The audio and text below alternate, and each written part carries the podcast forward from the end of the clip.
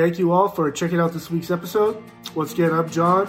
If you liked what you heard and saw today, subscribe to our YouTube channel, find us on Instagram, Facebook, and Twitter, and check out our brand new merch store with hats, coffee mugs, t shirts, other cool stuff coming down the pipeline. Again, thank you all for support. Be safe and see you next week.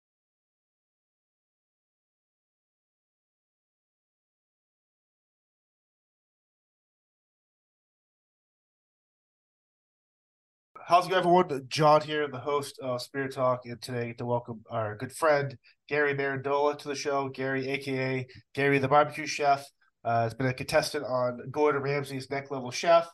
He's amassed an incredible uh, social media presence on TikTok, Facebook, Twitter, MySpace, anywhere you get social media. Gary's out there, and uh, I've got the privilege to know him through a couple of Shinedown shows the last couple of years, and uh, he's one of those people that uh, I've always wanted to have on the episode and the show like this because I think he's lived a fascinating life and career. I love comedy.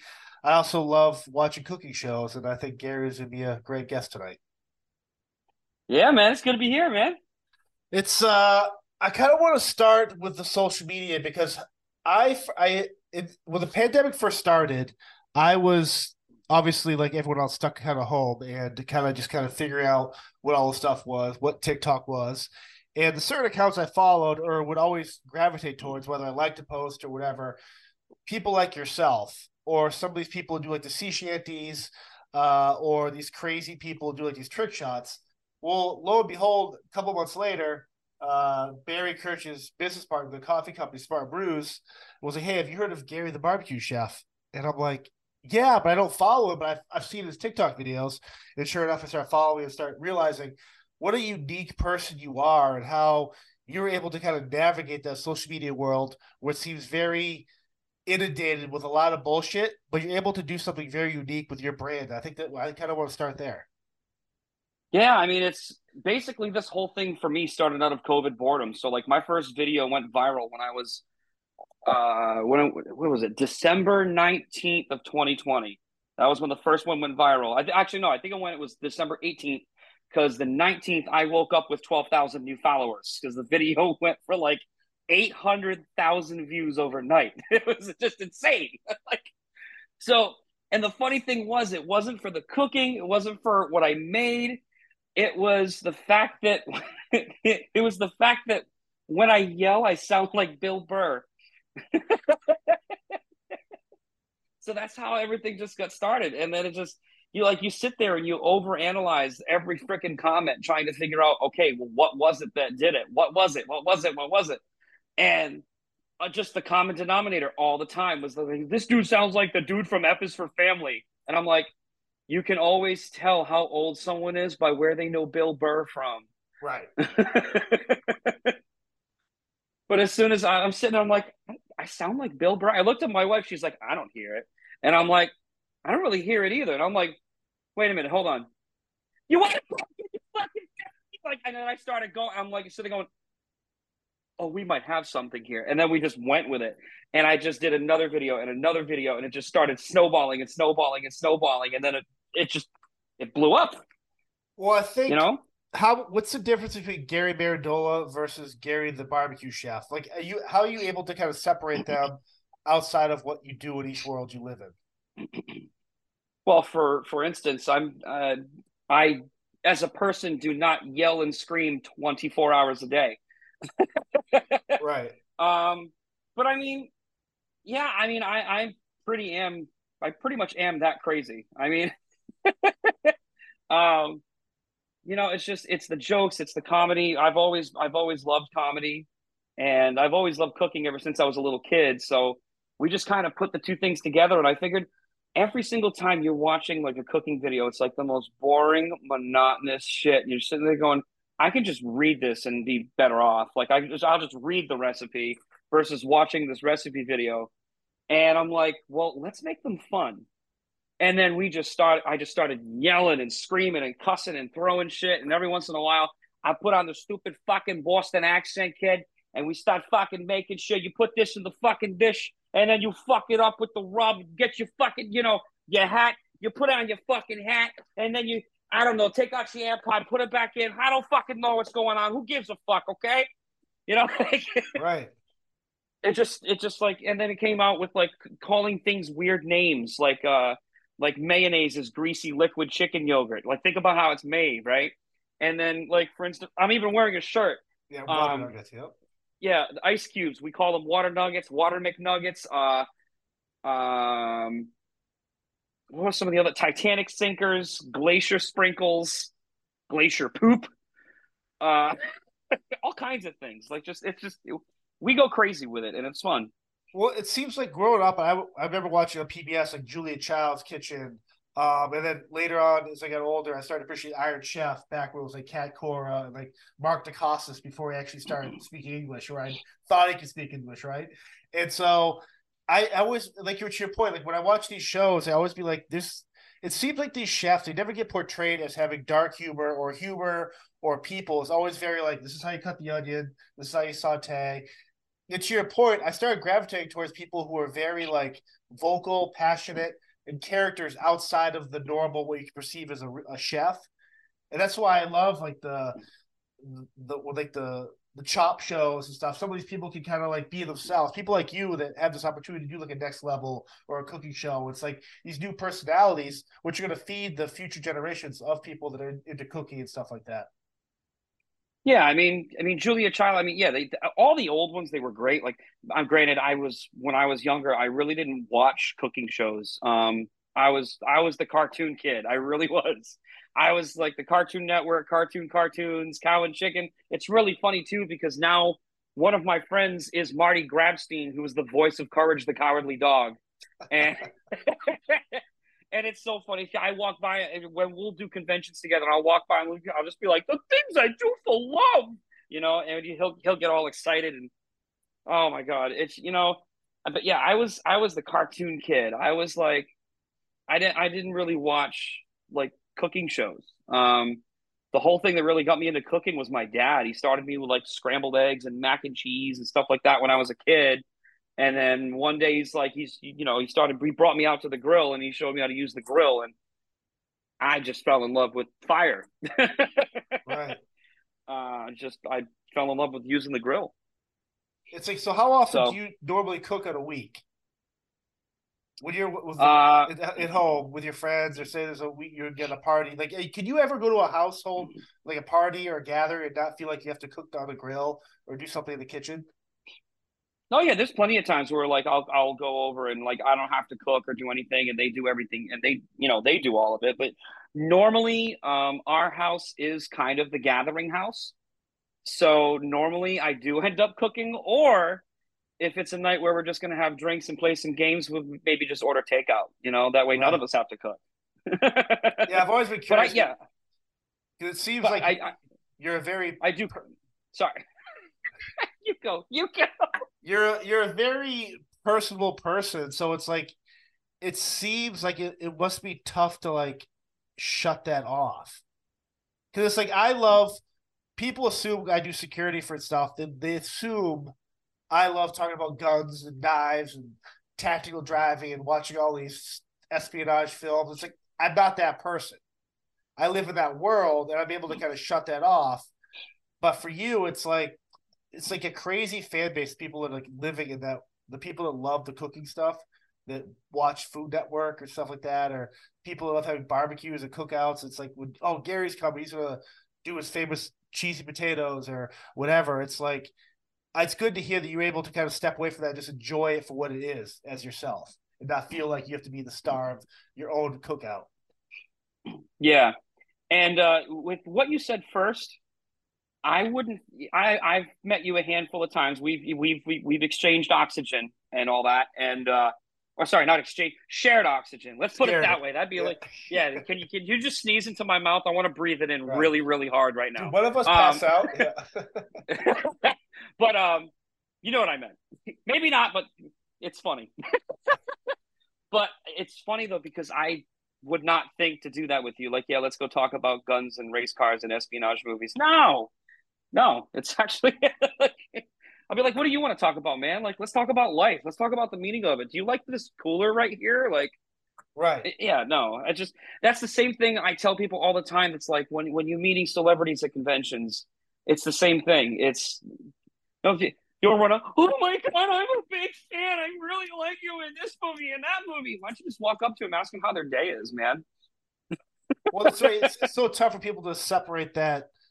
Oh, and I know we're going to talk about it, but your friend, when Jason David Frank passed away, and that type, people like that you meet, and I've had the privilege to meet him back in the day when, when that show Power Rangers is still a huge thing, and people like that you'd be. It's like you're blown away because they are human, and it makes you respect and appreciate their work that much more because they're bigger than the person that you know them as. Uh, but I know you recently just had one of the other Rangers over your house doing a cookout thing. It's like it's kind of cool to see you mm-hmm. as that kind of pulp culture guy too. Like you're in that world too, doing these comic cons and mm-hmm. conventions, and eh, it's just it's it's. I would always go to those, and when I've had to go, got, had to go for work and stuff. I'm like, oh, whatever. Like I don't, I want to meet this guy. Like I want to meet him, but I don't because you always hear like you never want to meet your heroes, right? And I'm not saying actors and athletes and are heroes, but it's okay to have people you look up to and appreciate, or they help you get through a bad time in your life, whether it's a singer, a movie actor, or whatever. And kind of talk to me about like what that means that you have like forge those kind of friendships with people that you're at a table with. Someone like Jason David Frank or anyone else you kind of met along the way, where it's like these are real friendships and real people that are just out there changing people's lives for the better. Yeah, I mean, like I said, like the the whole way me and Jason David Frank even met in the first place was um, he was at the North Dartmouth uh, Mall doing a uh, a signing at uh, at the Toy Vault actually. awesome. And uh, I I went there with this. I have it's right off camera over here. It's my I have a black and gold Legacy Saba sword, the the San Diego Comic Con exclusive, and there's only a thousand of them ever made. And I wanted to have him sign it and I walk in and realize that the whole thing is sanctioned by Rhode Island Comic Con, and I knew everybody that was working it. So, and they were, and the next thing, the next like three or four stops that he was doing were all uh, GameStop locations, and he was like, so my buddy Mike Burgee, who is uh, for Rhode Island Comic Con and all of the cons, actually, he is like the vendor floor manager. Like he is the guy. Like if you have a question, he's the one that answers it. And um, he just he just comes up to me goes so can i call an audible? And i'm like what do you need? What happened? He goes gamestop did not lift a finger to promote this entire thing and he's not he like so far we don't even know if people are going to be showing up. And i'm like all right get me in with them. My autograph's free though. Like, like I want my autograph for free. I'm right. helping this guy right. you know? Like and then uh so he you know they bring me in there and you figure it now at this point uh, before this i was i was a volunteer for rhode island comic con i was one of the celebrity liaisons and i worked with all the celebrities and yeah like you lo- you kind of lose the whole starstruck feeling you know what i mean like yeah. i just they're just people man like you saw when i met Shine i wasn't geeking all over the place i'm like what's up man you know, yeah, like, no, hey, how's right. it going? Yeah, right. How's your day been? You know what I mean? Like, it's it's just it's not. I'm I don't have that anymore. Like, I, don't get me wrong. At first, I did, yeah. but um, but yeah, like it's just you know, and I I just lost my whole train of thought.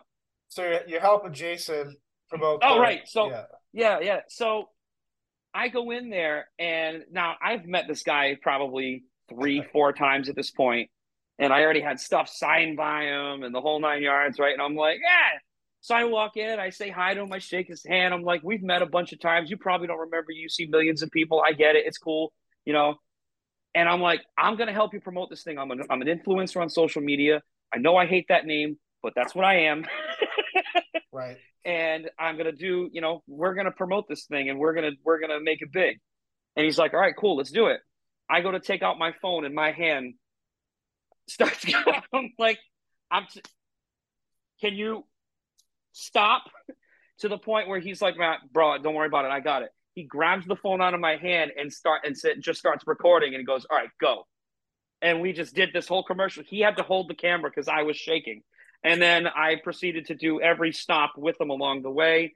And then I had this idea that I wanted to cook a Jason David flank steak. And we and he loved it. And I was gonna do it at one of the locations, like just on site and we're sitting at a Wayback Burger after one of the events one day. We're eating we're eating dinner, and he just looks at me, goes, "Would it be easier if we just did it at your house?" I'm like, well, I mean, if we did it there, I could pull out like way more stops and everything like that. He goes, cool, we'll just do it there. I'll be right back. I got to go to the bathroom. The owner of Rhode Island Comic Con is sitting next to me, and I just looked at him and went, what the fuck just happened? but and that's that's how everything happened. And like we've been we've been friends ever since you know? Yeah. It's cool man. It's at the tribute you posted was so heartfelt. And it's like it puts in perspective too like yeah like the human aspect of these people that do that. And it is what's funny too is uh, not funny but when someone comes to see you at a comic-con maybe your one of your reels about trying a drink or cooking a steak or something, it maybe they were having a really shitty day and it made them feel good about themselves and you made that that positive impact on them. It's like when people come to your table, is it do you find it's more from the social media like TikTok videos or like the next level appearance stuff?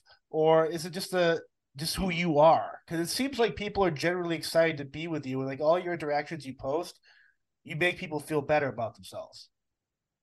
Well, I mean, that's the whole idea of the channel. I mean, basically, one of the things that I, I love to do is promote positivity. I, I want people to feel good about themselves. I want them to get up and actually make a meal for themselves and stop eating frozen TV dinners, you know, that just, it's crap. It's not good for you, you know?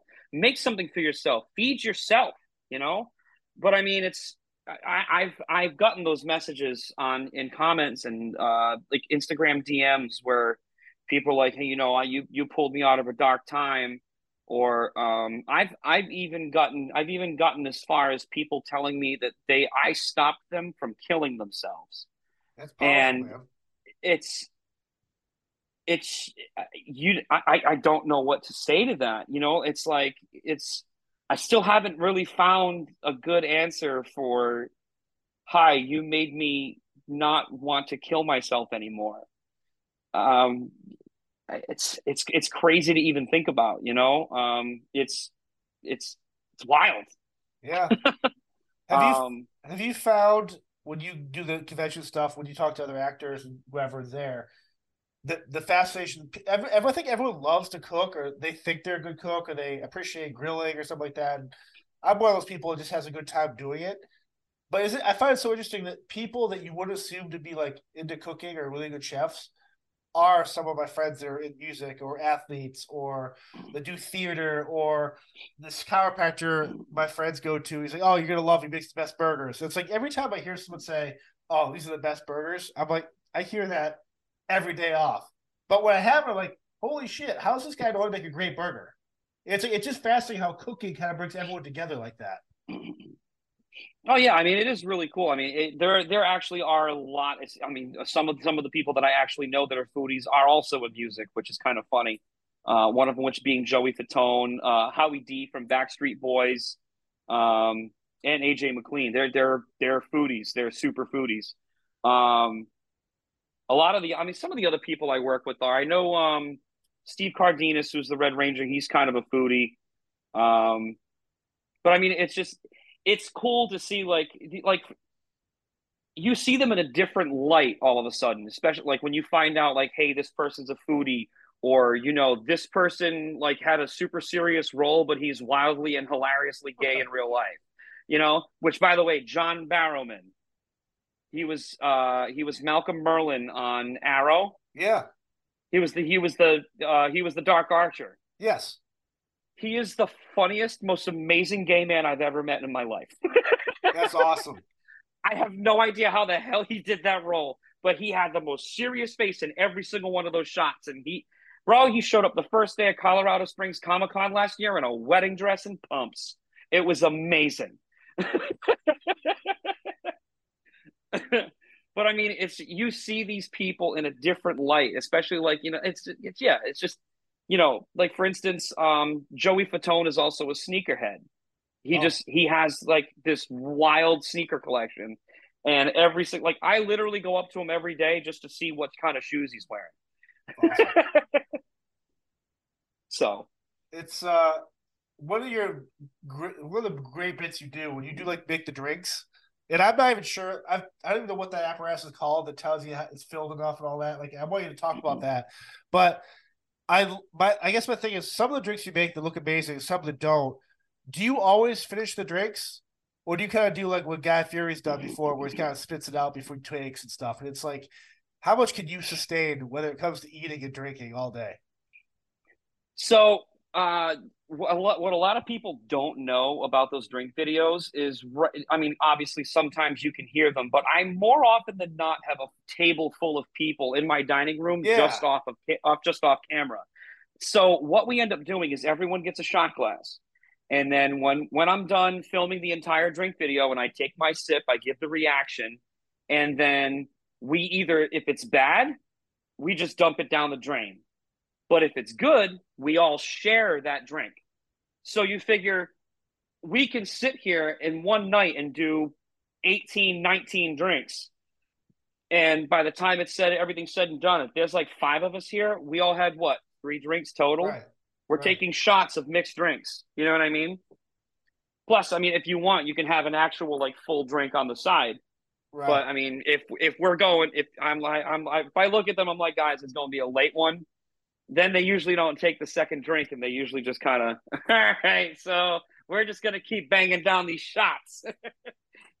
you know. It's, so when you when you kind of create that bit, is that something you didn't know was going to take off?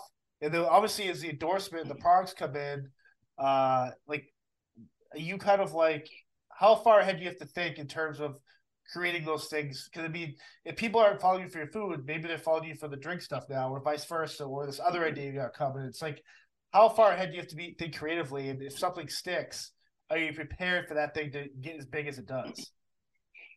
Yeah, so I mean, it's it's kind of hard sometimes to do that, especially like thinking ahead because you never know what's going to trend next. Right. That's number one. But when it comes to when it comes to the drink videos, um, for instance, I'm filming. I'm I'm starting filming tomorrow. Um, it's probably going to take me two days to get everything that I need to get done.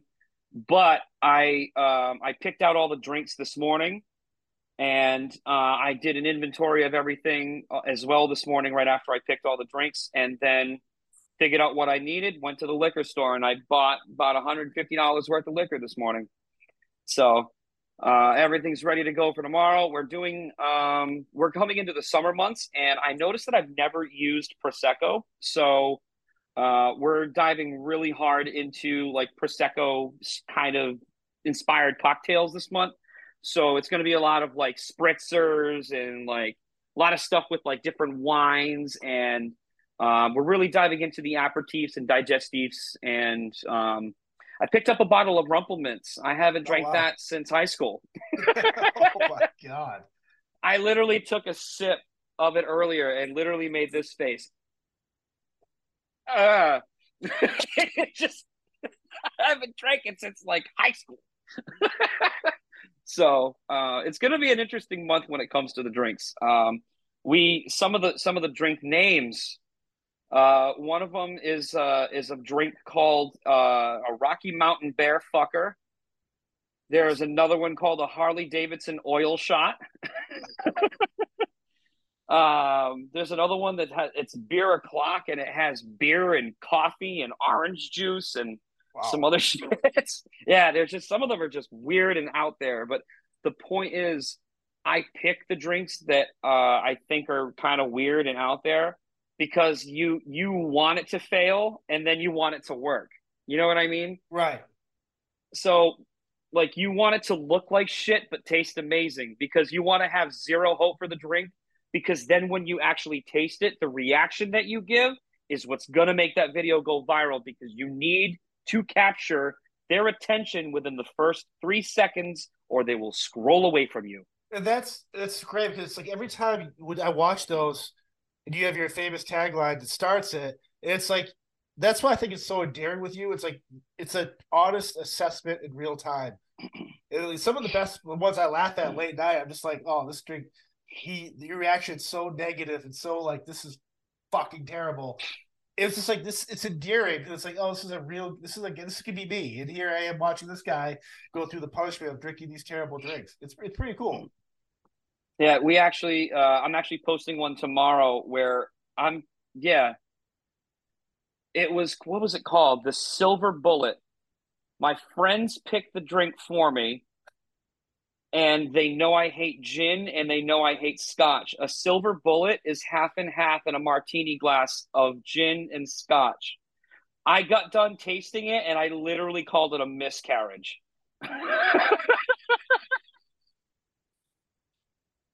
I'm Oh. like, this is fucking disgusting. I dumped it immediately. when it, Oh, when it comes to like you kind of you obviously you are very funny and you mentioned your comedic tones uh, your approach to this but when it comes to like joke writing or like when it comes to like your ice nuggets or stuff like that do you have to take notes or does that just stuff come to you organically it's, it's some of the Believe it- stuff you say is super creative it's like there's no way this is coming off the top of his head in real time and if it is man it's impressive Sometimes it is, sometimes it isn't. It all depends on what they are. But more than more often than not, you're gonna laugh. Is a lot of them come from my wife. Um, yeah um, my wife was the one that came up with liquid chickens for eggs. Um, love it my wife came up with when we when I, anytime I use garlic, it's Italian cologne. That was my wife. Um, but I mean stuff like you know, like if I use cilantro, like Mexican soap weed, that came like right off right off the top of my head. Um, water nuggets, the Titanic sinkers, that was all off the top of my head. Like glacier sprinkles, that one we that one we kind of shopped a little bit. Yeah. Um because we're just trying to figure out different stuff. And then like people used to call celery crunchy water. Yeah so i'm like i'm sitting there going that that could work for ice too. So we're going to call it crunchy water you know so i mean some of the things come off like the top of my head but for the most part a lot of them are like thought out. Um like for instance like in, in the beginning of every drink video we do like a welcome to another episode of and it's like some stupid line and then like another stupid line. And then just recently we started um, implementing dad jokes into it because you have a line and then a line. So there there there you go. There's the part of there's the first part of the joke and then the punchline so i mean it was just weird like we used to do things like um what was one of them um I was like, "Welcome to another episode of I don't like your carpet in your house." Like it's just stupid random Yes. lines that you would never normally think that someone would say. right Or like, "Welcome to another episode of my teeth itch." Uh, yeah. you know, it's it's things that just you're supposed to catch them off guard. That was the whole idea behind it. And it, honestly, in in the first few drink videos, we weren't even doing that. And then one day I was actually drunk and I said, Welcome to another episode. Go fuck yourself.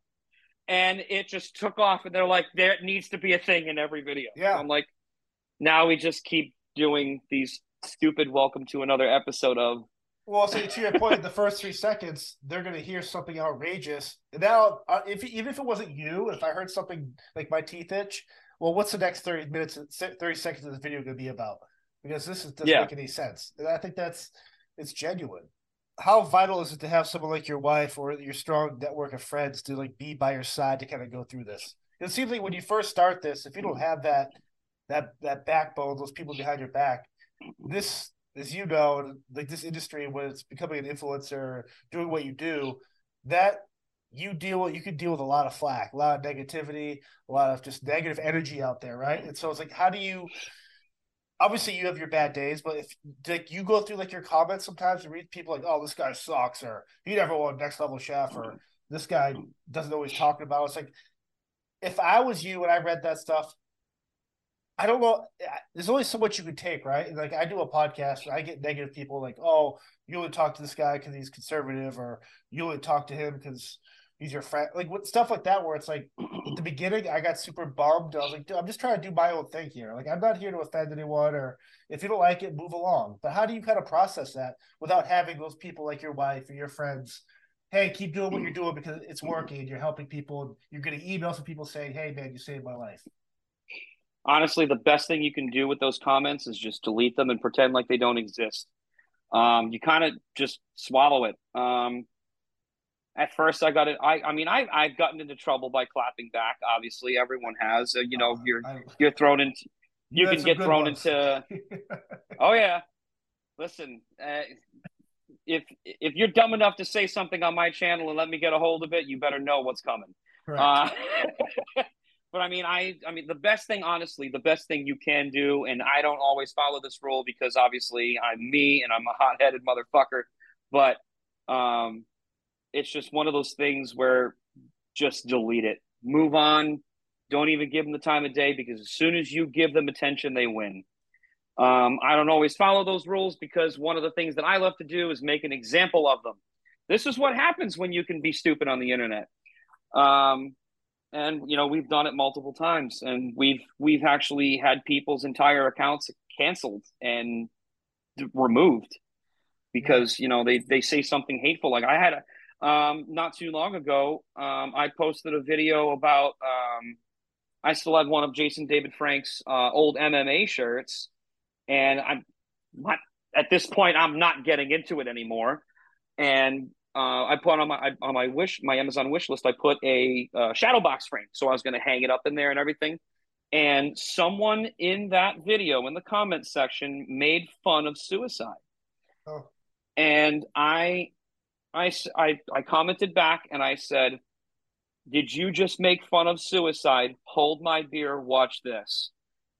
And I screenshotted it. I screenshotted her profile and I went to every social media platform where I could post a picture and I posted them. And all I that was all I had to do. My followers tore it was a woman, tore her apart. I remember that. Yep. Damn. This happens when you make fun of one of my friends. Yeah.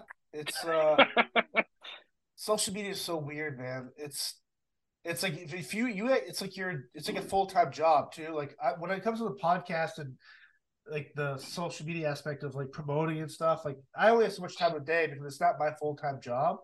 But for you to always have to have your pulse on different trends or different uh like how you film now is like whether it's horizontal or vertical or different sound emoji like just all this crazy stuff. It's like how do you like what's the end game for social media you think? Like it, like you would think once everyone's happy just keep it there make it an evil playground or even playground. But it seems like every day it's changing or there's a new thing there's threads now or it's like where where do you find social media going in terms of people like you like influencers or people out there trying to create their own original content I mean, you think about it. Everyone, everyone's seen all the futuristic movies where everyone has screens oh, in their faces, and right. you have you have like the uh wa- the movie WALL-E, where everyone's just fat and boneless and sitting in floating chairs. Yep. You know, you know. Eventually, that one day, I mean, we what? We just what? Not uh, a few days ago, we just had the first, the world's first flying car approved by the FAA. So we're going there, and it's no one's no one's seeing this. It's like the next thing you know, a comp like Cyberdyne is going to start creating robots. You know? Yeah. yeah, and you know, Sky. We'll see what else. Is... Up. Yeah, it's just crazy. Exactly. We'll see what else the Simpsons can predict. Uh, you know. but I mean, it's just you know we're all kind of heading in that direction. But I mean, social media as a whole, I don't think it's going to go anywhere. I mean, granted everyone was like eh, I, dude I, I remember i remember the day where i had a myspace and everyone was like dude you're gonna try out facebook. And i'm like man facebook's stupid and it's never gonna last.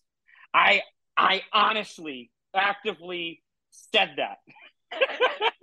And now facebook has instagram meta threads. Like it just and now they're just they're they're like a peaceful world power at this point. Snapchat. And Oh yeah, that's right. They have. It, I think it's Instagram that owns Snapchat. Yeah. I think something like that. It's like DBA after DBA after DBA after DBA. But um, yeah, no. But I mean, it's. I I think that's like that's the way that this world is going. Like we thought we were in a digital age before, but I think now we're actually entering the digital age. So I don't know if the whole social media influencer thing is going to last. Me personally, I'm trying to set myself up with other things using my social media platform so I have multiple streams of income. That way, you know, if, if, TikTok up, you know, if they actually did ban it tomorrow, I'm still okay. Right. I'd be bummed, but I'm still okay. And that's just kind of the the world that we live in right now. It's just, you know, we have to kind of worry about what's what you're putting on social media first of all and well, I tell people all the time, you put something on the internet, that shit's permanent. You may think you be you, you think you're able to delete it, but you can't. Yeah. Someone screenshotted that shit somewhere in the world. They did. Yep. So you run for office, it's gonna hide away. The when you did next level chef, like what was that recruitment process like? Was that before you were really obviously really big on social media, correct? Like how does that show even find someone like you in Rhode Island? Uh, so at that point, I think when, when we actually did the filming, I think I remember saying that I was at 800,000 followers. I think that was, uh, it was filmed in August of 2021. Um, they reached out to me the beginning of that summer, of all places, in my Instagram DMs. His name was Ian Connor. He was one of the casting producers of the show, and he messaged me on Instagram and then sent he emailed me and sent me all of the the application information. They were uh, they were hard up for social media chefs for the show and they like fast tracked me through the process and i didn't even know that i was going until four days before i had to fly out. Wow. So it was literally like right up to the wire and they're like dude we need an answer. Am i going or am i not four days beforehand. They're like, by the way, we just booked you a flight. I'm like, I don't know how to do backflips, but if I did, I'd be doing one. right. Um, and it was it. I mean, going out there and doing that was just crazy. It was really funny because it was my first ever time in Vegas, and I got to experience exactly none of it. Um, we were all still in the COVID bubble, so yeah. uh, we we stayed at the um, it was the old Hard Rock Hotel. It's now the Virgin Mobile the Virgin, Hotel. Yep. Yep. So it was all at the Virgin Mobile Hotel right off the strip. So it was, I had this view where I was actually looking at the high roller wheel and then all the way down the strip to like where TI and like the, the, um, what the hell is it called? Westgate? Yeah. Yep. all that, like I could overlook everything. And, um, the whole thing was is we if we went anywhere outside of our hotel room we had to wear masks um, I didn't have the key to my own hotel room. Um, I could not go out by myself. If I went anywhere, I had to be escorted. Um, we basically ate. I I ate the most takeout I've ever eaten in my life in the time that I was there. Um, it was literally like morning, noon, and night. Just Grubhub, Grubhub, room service, maybe some more room service, Grubhub. I mean, I was eating White Castle, Hooters, sushi, God. Thai food. Um, I got this dulce de leche French toast from the from the room service of the hotel. That when it came up to the room, I thought it was a full loaf of fucking bread. Uh, it was it was like humongous, and it had like the it had like the caramel brittle on the side oh, with the yeah. dulce de leche sauce and maple syrup, and it was like you oh you cut it, dude I couldn't eat the whole thing because I I would have I would have looked like I was six months pregnant. But god damn, was it good? Right. Um, it just it was just crazy. And then you go on, and then you're on set for twelve hours a day to film a forty five minute episode. Um, those those cutaway interviews where you like in the moment when things are happening, and all of a sudden they cut away to like right. an interview of you, and you say something. Those are filmed after the fact. They put you back into that um into that situation, whether it's good or bad, whether you liked it or hated it, you're going back into that situation and you have to react like it's actually happening right now. And all of those are filmed in a shipping container with a blurred out backdrop. They One sure my, are. For those that are familiar with the show, like especially at least that season, I have to really those only first two seasons I watched. It's like there's three levels of restaurants, and one of the episodes that you're in that I just love is when that steak falls down. I think from one floor. Oh. Like, and then it's like you're kind of like I think you were stuck on like chicken liver or like beef liver or something like that, where like you're kind of fucked. But then you realize and see that steak had fallen to your level, and it's like the cutaway was so like you're like, oh, thank God. It's like you were just like, hell yes. It's like it's just it's when I see stuff like that, I'm always like, is that pre-planned to see if people are paying attention to spice it up, or how much of that stuff is like on the fly, like this guy's gonna this guy's gonna wing it and do it. So when it comes to that steak thing, that actually happened. That was Crazy. not planned. Uh, that, that was awesome. not scripted. uh, that actually did happen. So uh, her name is Amber Rebold. She was uh, she was in the middle kitchen. I was in the basement kitchen, and she she uh, picked up a flat iron steak on the plate, and um, she went to go grab a couple other things, and it literally slipped out of her hands. The plate itself landed on the platform, but the steak fell off the plate on its way to the platform and went straight down in between the railing and the platform.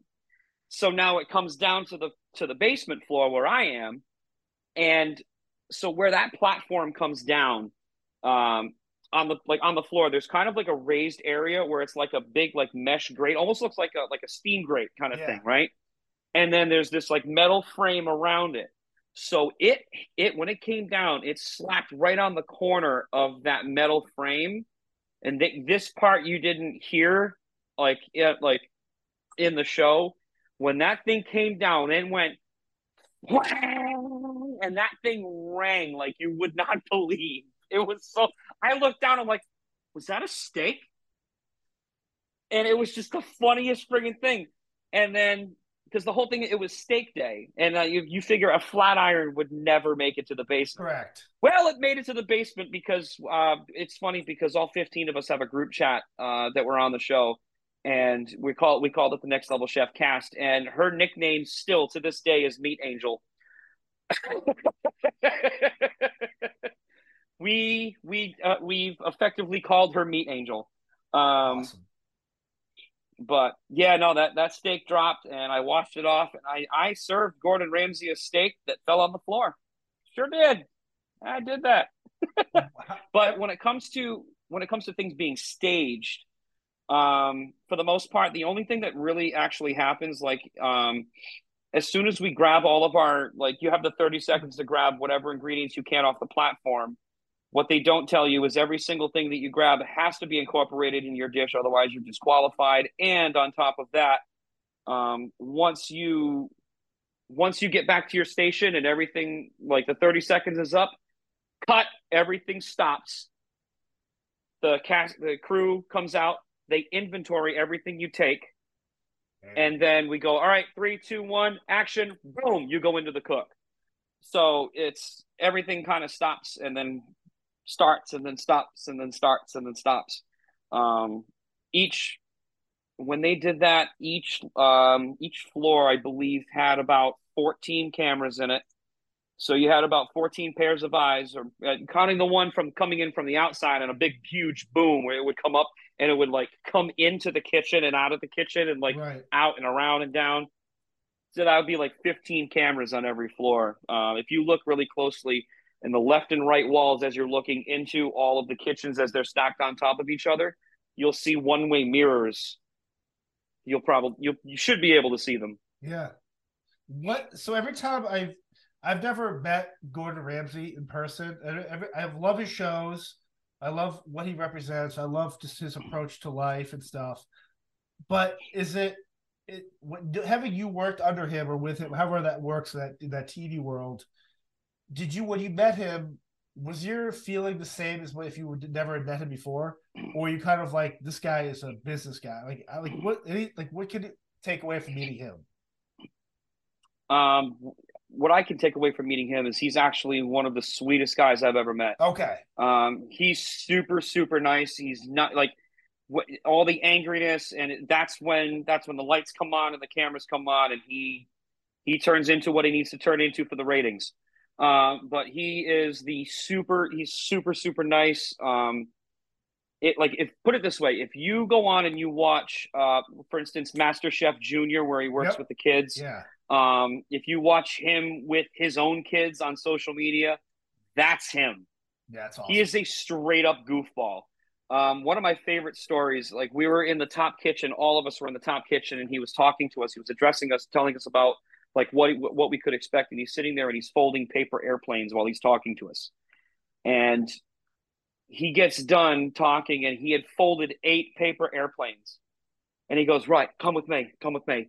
And he walks over to the edge of the, the set and he, he grabs these paper airplanes. He starts pelting the production crew with paper airplanes. And it's, we were just like, what? and he's just laughing his ass off. So we sit there, we're laughing, we're sitting. He's actually hitting people, and like we're like five stories up because these, I mean, these kitchens are tall. Yeah. Uh, it was like a five story tall set, and he's actually managing to pelt these guys with freaking like he's done this before. awesome. But yeah, no, I was waiting for Richard Blais to come by. The way he can get get one stuck in his hair. Wait, you, you seen Rich? Have you seen Richard Blais? He's four Uh, foot seven, and then he fits he fixes his hair, and he's six foot two. yeah, it's big hair, big uh, what are some of your favorite cooking shows right now? Um, I'm actually really big fan of watching Beat Bobby Flay. Oh, I- Um, I love that something- show. I freaking love Bobby Flay. uh, that one, I love watching uh, pretty much anything by Guy Fieri because that man is literally my spirit animal. Yeah. Um, he's he's so nice too. I actually have a um a Santo Tequila cup signed by Guy right over here on my bar. Um, but anything, pretty much anything he does. I mean, I've been to a number of his restaurants. Um, same thing with Ramsay too. I've been to a number of his. Um, it's really funny. I uh, what was I, there was a show I can't remember what it's called now. Um, it was a Gordon Ramsay show, and he was going uh he was going into these places, and he put on a disguise so no one would recognize him, and then Uh, he kind of it was kind of like um I forgot the name of the show, but it was kind of like almost like a bar rescue esque kind of thing. yeah, like an But it was Gordon thing. Ramsay. Yeah. Oh, what, And yeah, he, he about. basic he basically copied Bar Rescue, but it was it, but he had the whole like the he went in disguise, and there was ones where he even he would even disguise himself and then have a lookalike go in as him. Like it was it. Mean, he thought of it, dude. There was one of them. He dressed in drag. He dressed up as an old woman. It was fantastic. And then the thing is, though, is he would stand up in the middle of the restaurant. Can I have your attention, please? And all of a sudden, he starts talking, and you can hear his voice, and he starts peeling off the freaking like the prosthetics and the the wigs and the friggin' fake cheeks and shit, and like taking off all. Like, just goes down to his black T-shirt and everything, and everyone just sitting there going.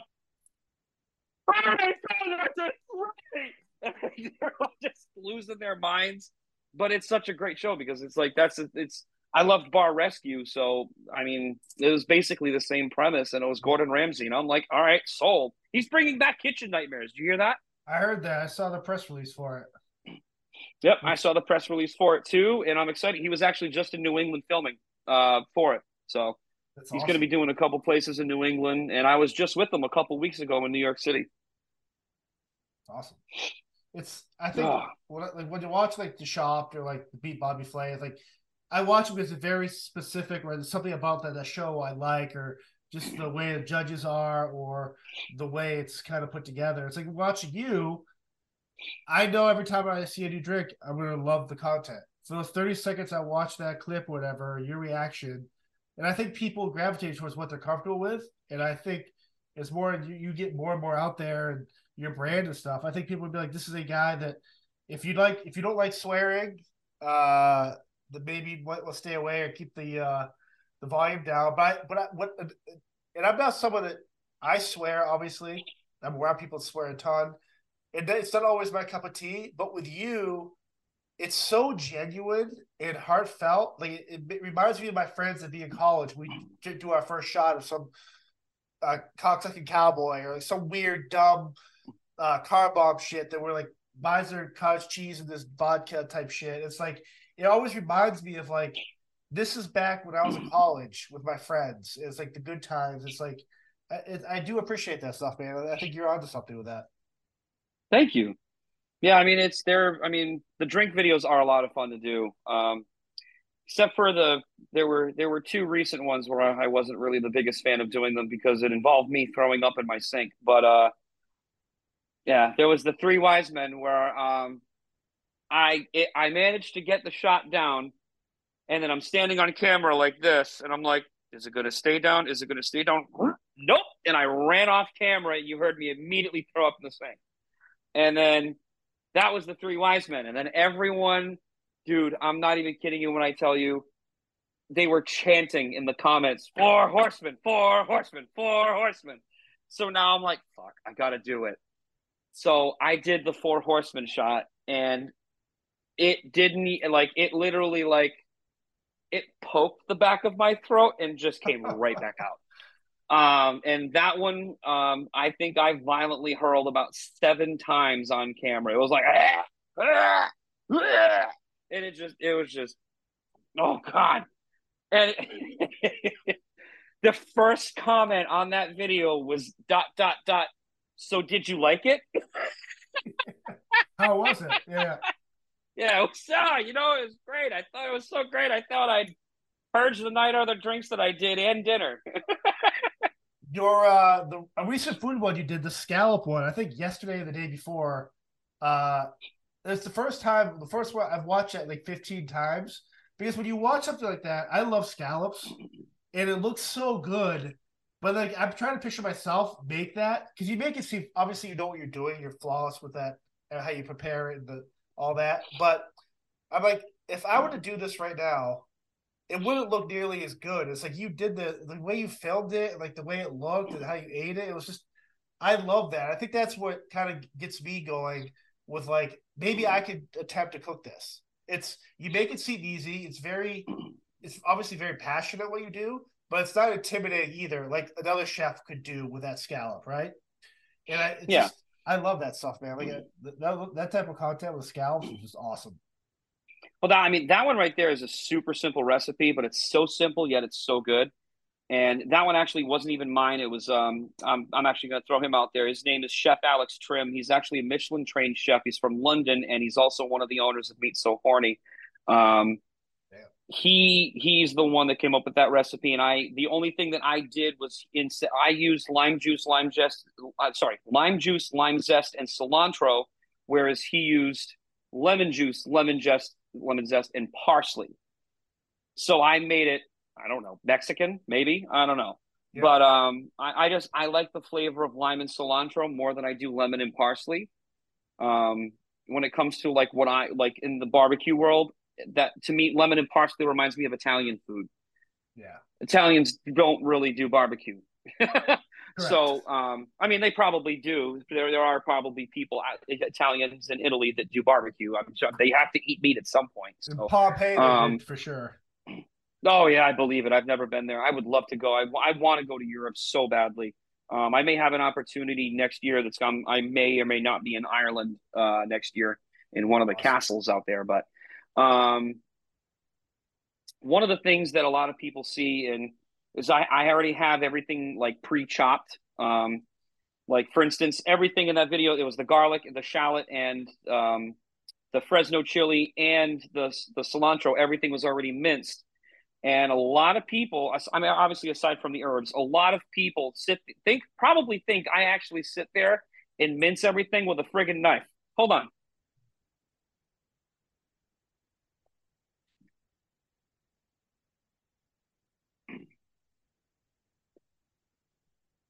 Remember Vince? Oh yeah. That's a slap chop. Okay. Every single time you see me use garlic, I chopped it with this. I didn't chop it with a damn knife. I don't have that kind of time or patience. Right. Boom. And you're freaking yeah. Man, find shortcuts. Work smarter, not harder. Well, that's what I love about that's what I love about you. It's just just do it, do it smart. Like this is a, just make a great meal in the time you have without spending all this time doing all this crazy shit. Exactly. Awesome. I mean, and I I mean it's whatever whatever gets the whatever gets the job done quicker. You know. Before I, mean, I unless yeah, I mean, unless you want to actually show how you cut the the shallot. I mean, that stuff too is fascinating too. All the knife work and the preparation, that type of stuff. I love that as well. But if I only have 30 seconds to watch something, show me how you get to the pan, how you kind of saute it in the pan, and how you serve it. And like for me, like that's what you want to get across. Exactly. Uh, before I let you go, and I don't know if you can really talk about this, but you've kind of teased like this documentary type paranormal. I know you're into like the paranormal ghost stuff, but like, are you able mm-hmm. to kind of talk about this kind of project that you've been working on type thing at all or what can we what can we anticipate like major news coming from this thing you're working on so it's it's actually it's so it's a documentary it's called within haunted walls um it's myself it's it's mainly uh, my buddy chris sanders chris sanders was on paranormal 911 he was in repossessed he was on a, a number yeah. of shows on the travel channel on hulu um he's a good friend of mine. We he was we actually uh, the, the con the convention that we just did over this past weekend in New Jersey. He actually lives in Maine, so he came here, and then I drove all of us and my wife down to uh, New Jersey, and then we just drove back, and then he drove back home. So uh, it was him and I, uh, his girlfriend Christina, uh, my buddy Adam Sanders is another paranormal investigator from Rhode Island. Currently lives in Connecticut. Um, there was Scott Davis, who was an unbelievable spirit medium. Um, and we also had Eric Vitale, who was also there as well. And it was, I mean, dude, the shit we caught. oh imagine. my God. I like, I was shoved at one point. I was shoved um, by something that wasn't there twice.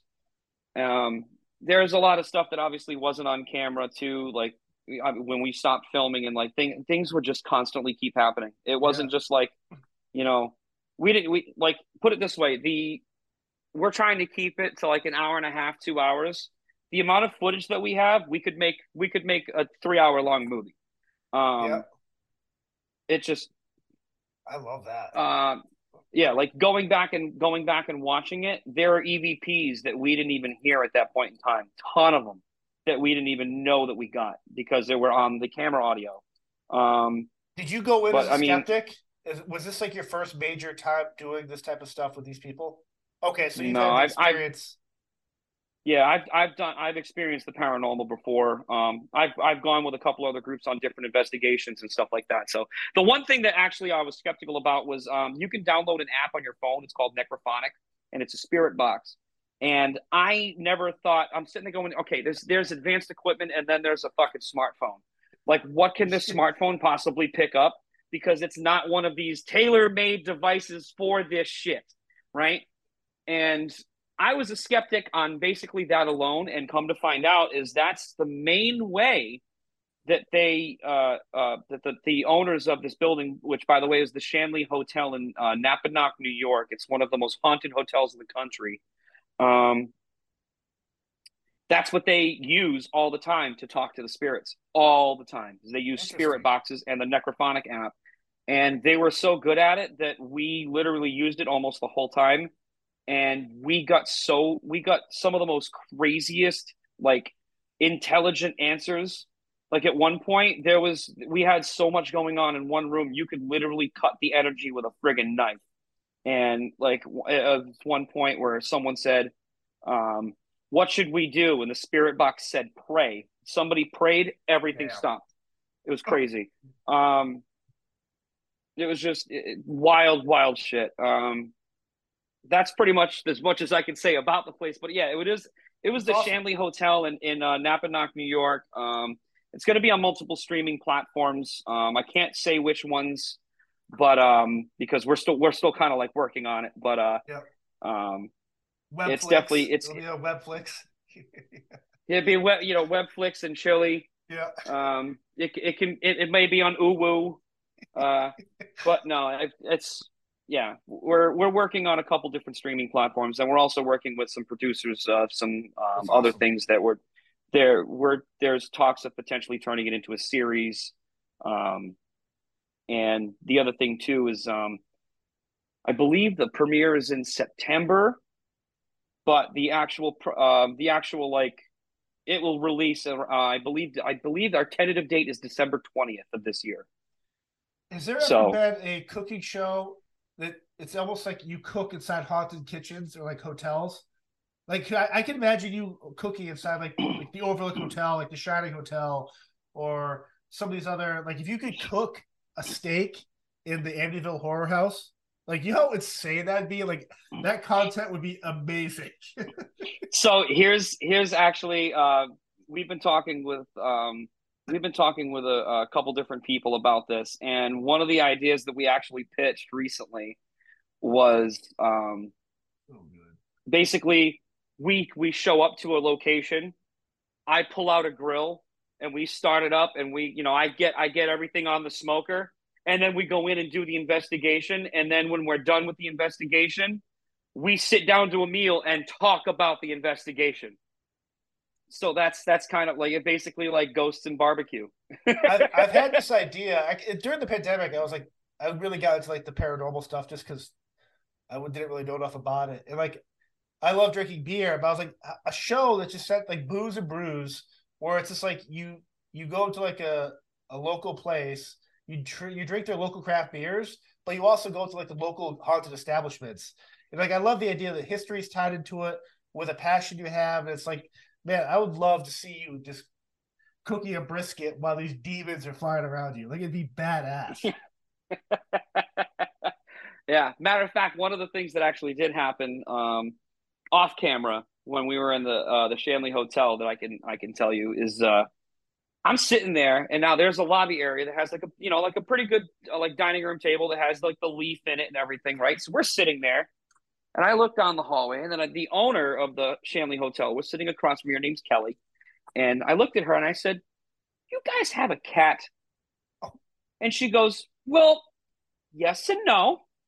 And I'm like, Motherfucker, it's a ghost cat, isn't it? She goes, Yeah, yeah, yeah, we have a ghost cat. and she goes, I really want to I really want to know though. I want to see if you actually saw it.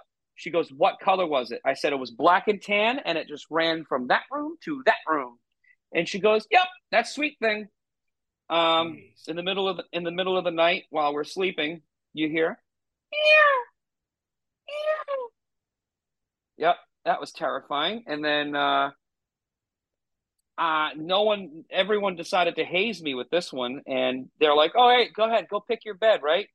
They let me pick which bed I wanted to lay in, and the the the bed that I happened to lay in was the one that people got fucked with in. Um, all night, something was tugging on my foot. Apparently, yeah, they, they told me afterwards, like, yeah, that's the bed where uh, so there's a woman that likes to play with people's feet.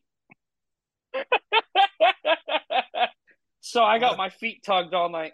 Yeah, awesome. Um, but yeah, you'll be you'll be sitting at the kitchen table in the lobby. Uh, could be broad daylight. All the lights are on, and you'll feel the cat brush up against your legs and purr. Crazy. Oh yeah, it doesn't stop at the Shanley, man. I'll tell you. Interesting. Uh, if people want to check you out, uh, they want to follow you on TikTok, social media, YouTube. I know you're everywhere, mm-hmm. but what what's the main handles, websites people should go to check you out on?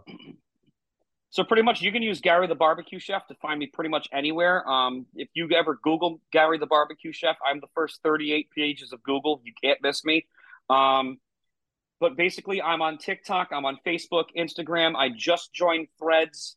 Um, I'm on Snapchat, YouTube, Twitter. Um, I do every once in a while go on Twitch, but I haven't touched a video game in since like January. I'm sorry, my Twitch subscribers, but um, life. Um, so, uh, but yeah, I'm I'm literally all over the place. Uh, the only place where my handle would be different is on Instagram. It's uh, uh sorry, Instagram and uh, Threads because it's tied to Instagram, which is Gary the Barbecue Chef Two, because the original Gary the Barbecue Chef account was spam. Oh, my thing just decided to was that cat go limp. That was cool. Um, yeah, uh, my first Instagram account was actually re- spam reported by vegans. Awesome. That's, That's awesome. a real story. Yeah. Crazy. Yep. What are you gonna do? I hear you. Well, uh, Gary, this has been awesome. Um, thank you for your time. Thank you for uh, being you, and uh, I wish you continued success. And uh, I'm sure I'll be seeing you backstage at a show here soon. Oh, hello. I'm just enjoying this nice fucking candle.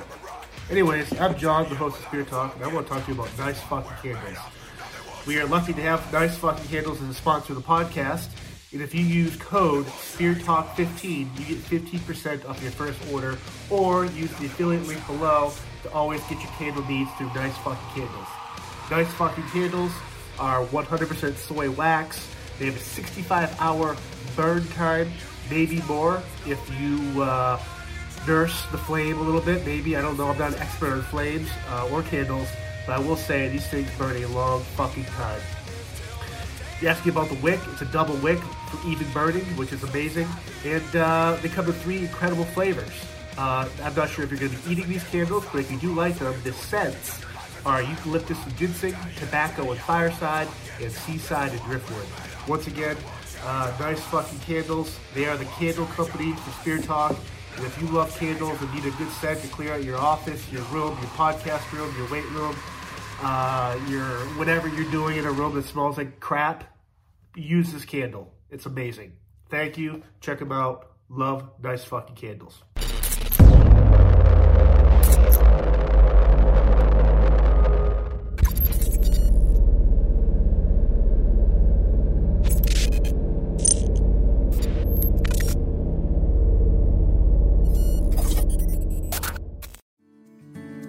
Come on a journey like no other, where you will discover many roads that will lead you to a happier, healthier, and more stress free life. And the beauty is, you don't need any vacation time for this adventure. The journey will come to you. Join Avery Rich on your very own journey into yoga. Along the way, she will demystify yoga poses and guide you into a yoga posture or short sequence, all in less than 15 minutes. You have nothing to lose but stress.